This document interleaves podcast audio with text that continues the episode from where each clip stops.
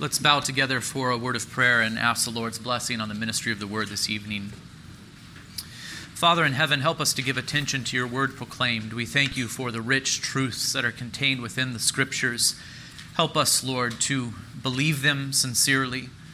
Help us to live according to them. We thank you for this teaching that we have been receiving concerning the wonderful benefits that are ours if we are in Christ Jesus. Uh, these benefits are ours only by the grace of God alone. Uh, Father, we have done nothing to deserve these benefits, but you have given them freely. And I do pray for the people of God, myself included, that we would not grow complacent, uh, but that we would forever stand in awe of how rich we are in Christ Jesus. Also, I pray that as we consider your free grace, that it would not allow us to slip into sin, assuming that our sin does not matter certainly it does. But, oh Lord, I pray that we would be won by your love and that our love for you would be great and sincere. Uh, Father, help us to obey you because we love you. In Christ's name we pray. Amen. The question that we are considering today, Baptist Catechism number 38, is What is sanctification? And I'd like you to repeat after me, as is our custom. Uh, sanctification is the work of God's free grace.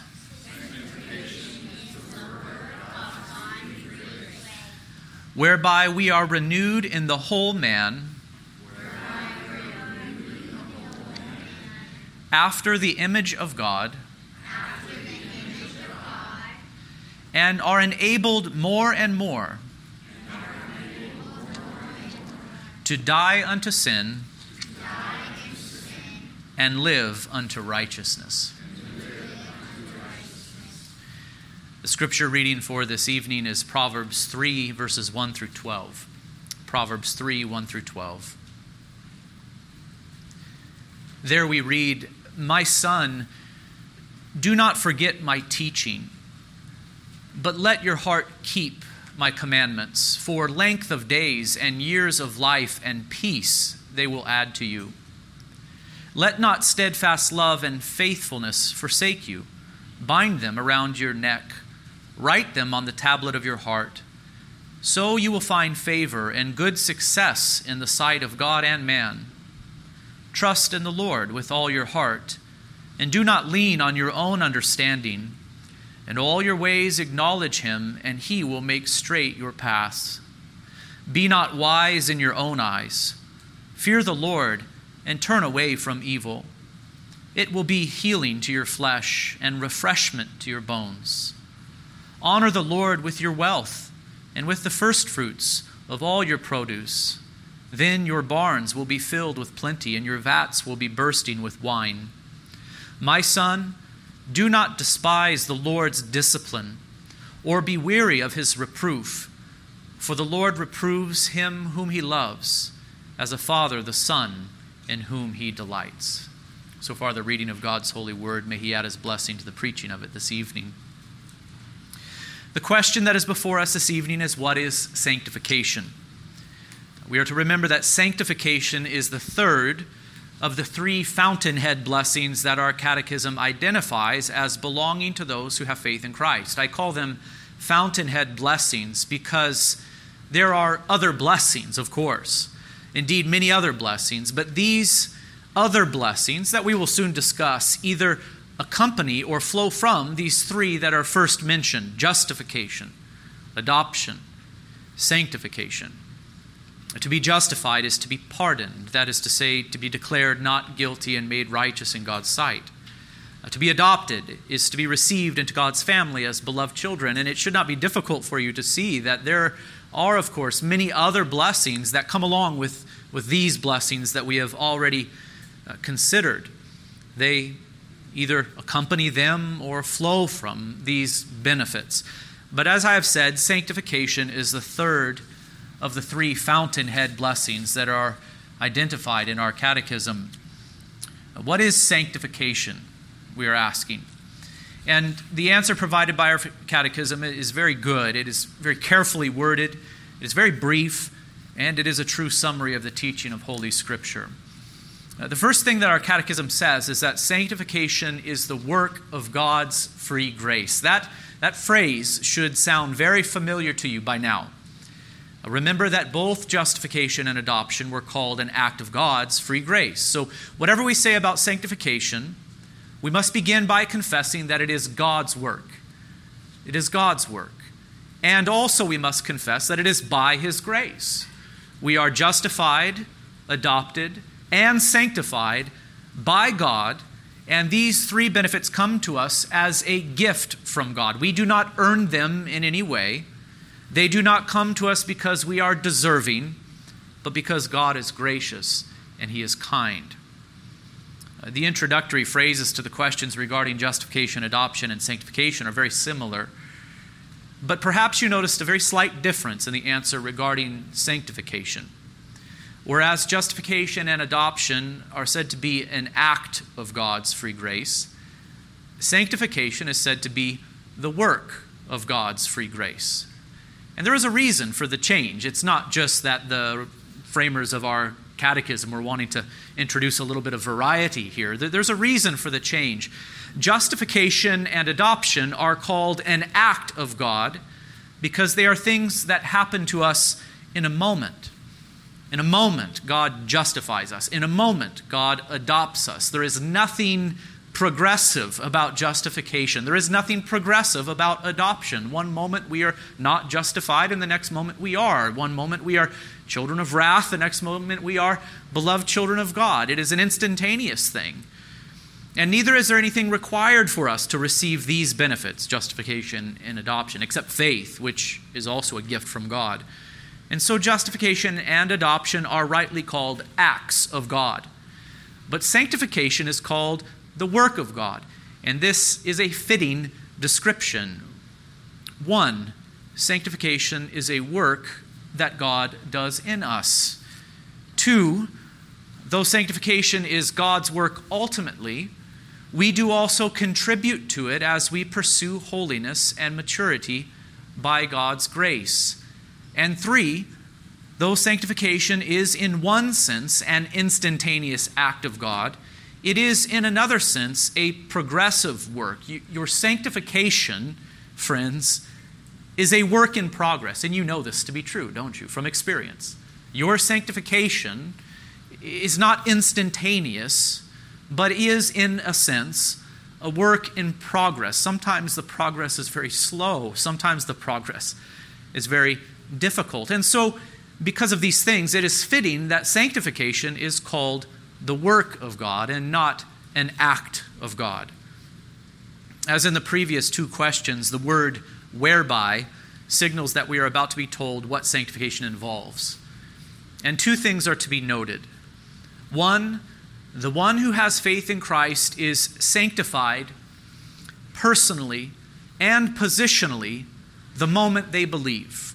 That is one thing that we are to notice, and we will explore that further in just a moment. One, the one who has faith in Christ is sanctified personally and positionally the moment they believe. And two, the one who has faith in Christ is sanctified also progressively throughout the Christian life. It is a process that will only be finished when Christ returns to make all things new, or the Lord calls us home through death. And so, first of all, let us consider our personal and positional sanctification. This is what our catechism is referring to when it says that sanctification is the work of God's free grace, whereby we are renewed in the whole man after the image of God. To be sanctified is to be made holy. That is what the word means, to be set apart as holy. And there is a sense in which this happens really, truly, and fully at the start of the Christian life, the moment we believe. We are in a moment changed from being unholy to holy.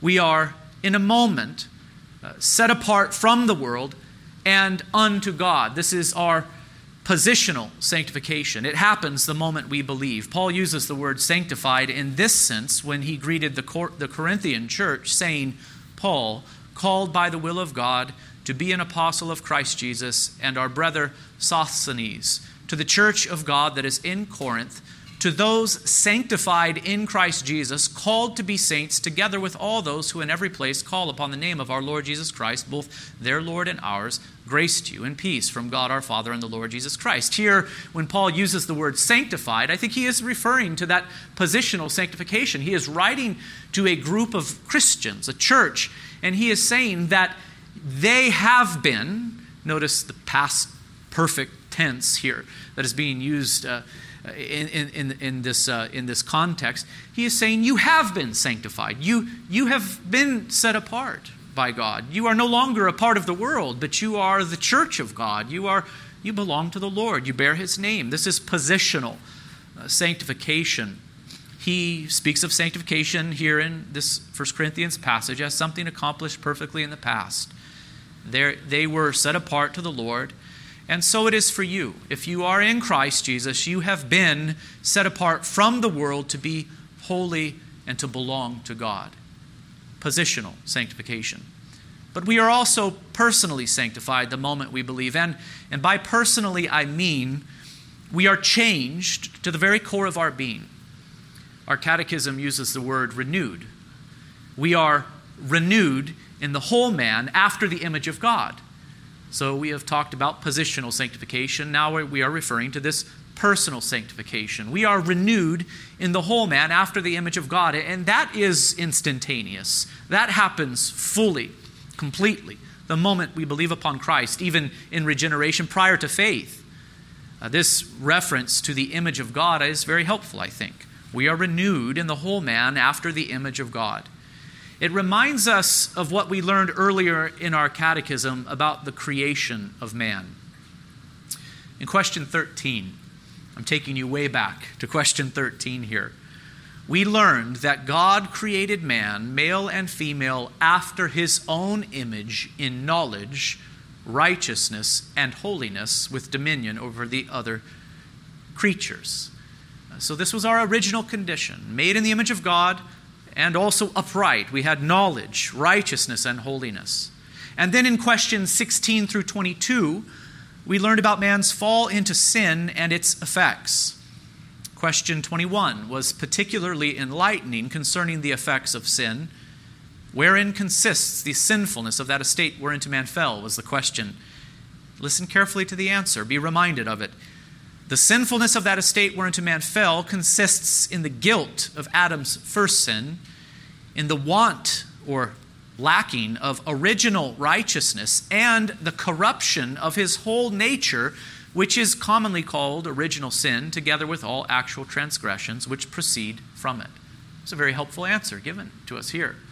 We were created in the image of God and we were upright. We had pure knowledge, righteousness, and holiness there in the garden. That's what Adam and Eve possessed. But by their fall into sin, they were tainted. Uh, they lost their original righteousness. They were then guilty. Their whole nature was corrupted, you see. This is a great problem for all of mankind. And if you wish to connect that section of our catechism, which talks about our sin and its effects, that is question 16 through 22, and the section that talks about our salvation in Christ Jesus and the benefits that accompany it. By the way, I think we should connect those two sections. After all, everything we learn about sin and its effects, it's going to have an answer, right, in that section that talks about our salvation. It, Christ has come to remedy all of that, to repair all of that, to restore us. We should notice, therefore, that justification, which we have discussed, takes care of the problem of the guilt of Adam's first sin and the want or lack of original righteousness. There is our problem. Uh, we are guilty before God, and we do not have righteousness, but we are born in sin, rather, born guilty. Well, justification is the remedy to those things. Uh, in being justified, we are in a moment declared not guilty, and also we have Christ's righteousness imputed to us. The righteousness that we lack because of our sin is given to us when we have faith in Christ. And now notice that personal sanctification takes care of the problem of the corruption of his whole nature that was mentioned back in question and answer 21. Man is made in the image of God, but now that we are fallen into sin, man's nature is corrupt. Man's nature is corrupt. By the way, and this is a bit of a tangent from my manuscript here, there is a reason why legalism doesn't work. We discussed legalism in this morning's sermon. There is a reason why you cannot simply say to fallen man, keep God's law and thus be saved. For one, man has already transgressed God's law and is therefore under God's wrath. But for two, man has a corrupt nature and is not able, therefore, to keep God's law from the heart. They might be able to conform to the standards that God has set before us sometimes, partially, externally, but not from the heart. They will not give glory to God from the heart in the way that we are called to by God's law. They will not obey God's commandments always, continuously, purely from the heart. We not only are guilty, we not only lack original righteousness, but we are also corrupt to the core of our being.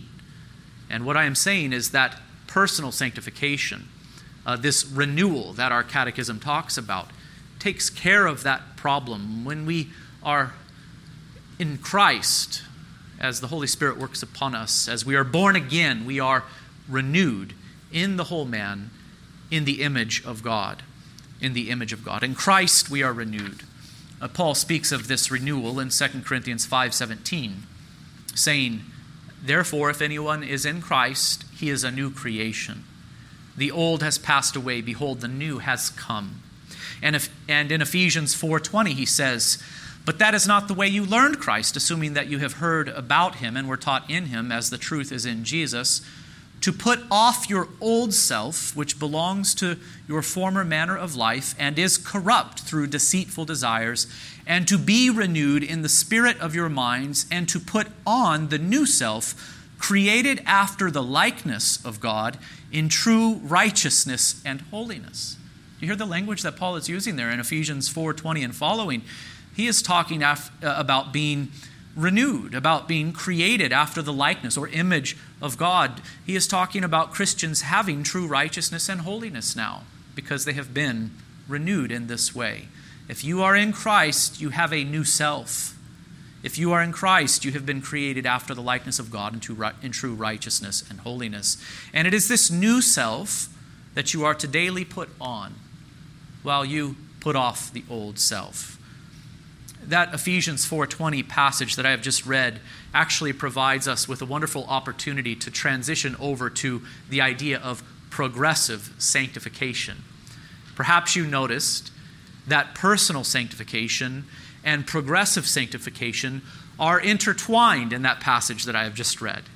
Again, if you are in Christ, you have a new self created after the likeness of God in true righteousness and holiness. And what is Paul saying here in Ephesians 4:20? It is this new self that you are to daily put on. Learning to put off the old self and to put on the new self is a process for us. The process of renewal is only possible because we have been renewed.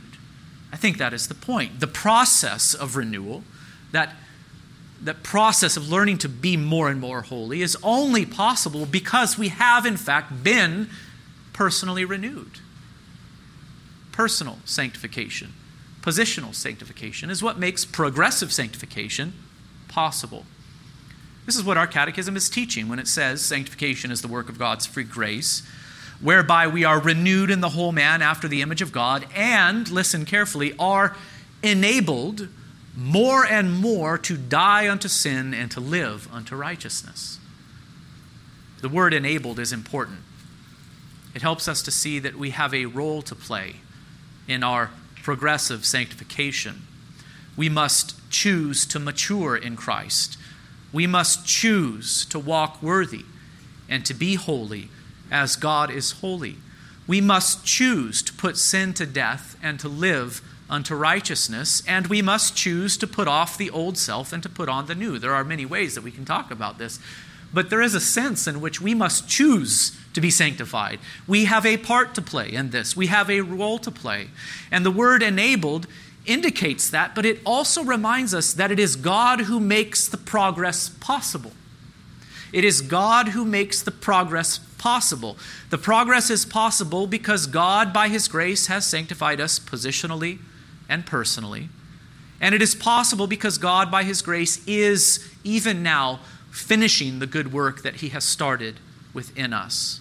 We have a part to play in sanctification, but it is God who enables the process. And I am sure of this that He who began a good work in you will bring it to completion at the day of Jesus Christ. Philippians 1 6. As we begin to move towards the conclusion, let me make some suggestions for application.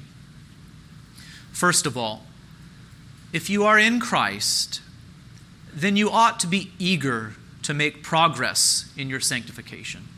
If you are in Christ, then you ought to be eager to make progress in your sanctification. Contentment is a very good thing, isn't it? The scriptures call us to be content, but complacency is deadly. And there is a difference between the two things. Let us be content, but let us never be complacent in the Christian life. Never should the Christian grow complacent, but should be eager to see whatever corruptions remain within them driven out. For this is the will of God. Listen carefully, brothers and sisters. Do you want to know what the will of God is for you? The scriptures reveal it. This is the will of God, your sanctification, that you abstain from sexual immorality, that each one of you know how to control his own body in holiness and honor, not in the passion of lust like the Gentiles who do not know God that no one transgress and wrong his brother in this matter, because the Lord is an avenger in all these things, as we told you beforehand and solemnly warned you. For God has not called us for impurity, but for holiness. Therefore, whoever disregards this disregards not man, but God, who gives his Holy Spirit to you. That is 1 Thessalonians 4 3 through 8. What is God's will for you, Christian? Well, there are many things that are hidden uh, concerning God's will for us in the future, things that we could never know and will not know until we experience them. But God has revealed His will to us also. And He says that His will for us is that we progress in sanctification, that we abstain from sexual immorality, that we abstain from all evil, and that we pursue holiness in the whole of life. Do not be content, brothers and sisters, or complacent with your sin but rather be eager to see it eradicated from you. Progress in your sanctification. Two, as you pursue sanctification, do not be so foolish to go it alone, but pursue it with the strength that God supplies. Remember that sanctification is God's work, and it is He who enables the progress that we make. And so we are to abide in Christ. We are to walk in the Spirit. That means in dependence upon the Spirit. We are to make use of the means of grace that God has provided fellowship within Christ's church, the Word of God preached and read, the sacraments and prayer, and how very important it is for us to pray. For when we pray, we are taking a posture of humble dependence upon God, saying, Our Father in heaven, hallowed be your name, your kingdom come. Your will be done on earth as it is in heaven. Give us this day our daily bread, and forgive us our debts, as we also have forgiven our debtors. And lead us not into temptation, but deliver us from evil. Surely you could hear that, that theme in the Lord's Prayer that there is a posture of dependence. There is a posture of dependence. If we hope to make progress in our sanctification, then we must begin here in prayerful dependence upon God who sanctifies his people. And three, let us understand how it is that God sanctifies us. Let us understand how it is that God sanctifies us. Indeed, He uses many things to sanctify us. He uses His Word, as it is read and as it is preached, to teach us how to live. In particular, the Spirit of God uses the law of God to show us our sin and to convict us of it. God also uses other people to sanctify us. I'm sure you've heard that famous proverb that iron sharpens iron and one man sharpens another. Proverbs 27 17. God uses other people to sharpen us, sometimes positively as we simply encourage one another in the Lord, sometimes negatively as we have conflict. The Lord uses even that to sanctify us. And God uses the circumstances of life to sanctify his people. And this is what I, what I wish to emphasize as we move to a conclusion, truly. Uh, God uses the circumstances of life to sanctify his people. The circumstances of life are like a refining fire. The Lord often uses them to drive away impurities the impurities of pride, of love of self, and of love of the world. And this is why James says what he says Count it all joy, my brothers, when you meet trials of various kinds for you know that the testing of your faith produces steadfastness, and let steadfastness have its full effect that you may be perfect and complete, lacking in nothing. That, what James says is so counterintuitive, isn't it? Count it all joy, my brothers, when you meet trials of various kinds, trials of all kinds. We are to take joy in them. We are to take joy in the sufferings of life. We are to take joy in the hardships of life. How could James say such a silly thing? How does he say this? After all, he was saying it to Christians who were suffering under persecution. It's not as if these trials that he was referring to were mild trials. They were sometimes very severe, and yet he says, Christian, you are to count it all joy. He could say it only because he knows that the circumstances of life, the difficult circumstances of life, are like a refining fire. They are used by the Lord to sanctify his people, and for that reason, we are able to count them joy. And so, how are you doing in that regard, brothers and sisters, as you suffer, as you struggle in this world, which I know that you do? We all do. Are you counting it joy? Do you see that the Lord is using your present suffering to sanctify you further, progressively? Are you convinced of it? Or have you believed the lie of the evil one that God is nowhere to be found in the midst of your suffering? He's distant from you, He does not care for you. This is all for nothing. That is the voice of the evil one. But the truth of God's word says no.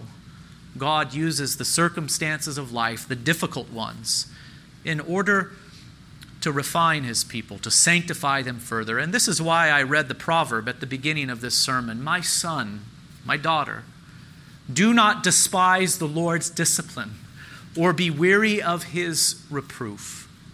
Don't look down upon it, don't be discouraged by it. Don't despise the discipline of the Lord or be weary of his reproof, for you need to know this the Lord reproves him whom he loves, as a father the son in whom he delights. What a precious promise this is. What a wonderful truth that the people of God need to be reminded of continuously. The Lord does discipline us, sometimes severely, but he does it because he loves us. He does it so that we might be sanctified further. When we face trials and tribulations in this life, or when the Lord chastises us in some other way, we are to rejoice in it, knowing that the Father loves us and is indeed working all things together for our good and for His glory. Let's bow together for a word of prayer. Father, we thank you for your love for us. And though we do not always say this, and though we do not always feel this in the moment of difficulty, we are grateful that you discipline us. You have saved us. You have justified us and adopted us, and you are making us holy. You are sanctifying us, and we trust that that process is so very precious. And so, Lord, we do ask that you would discipline us. Lord, I pray that it would be possible for us to learn wisdom, not through the difficult circumstances of life, but simply by taking up your holy scriptures and reading, and then living in obedience to them. Lord, but where there is sin, where there is pride, where there is evil, Lord, where there is a love for the things of this world, Lord, drive those things out from our heart, even if it requires us to learn these lessons the hard way.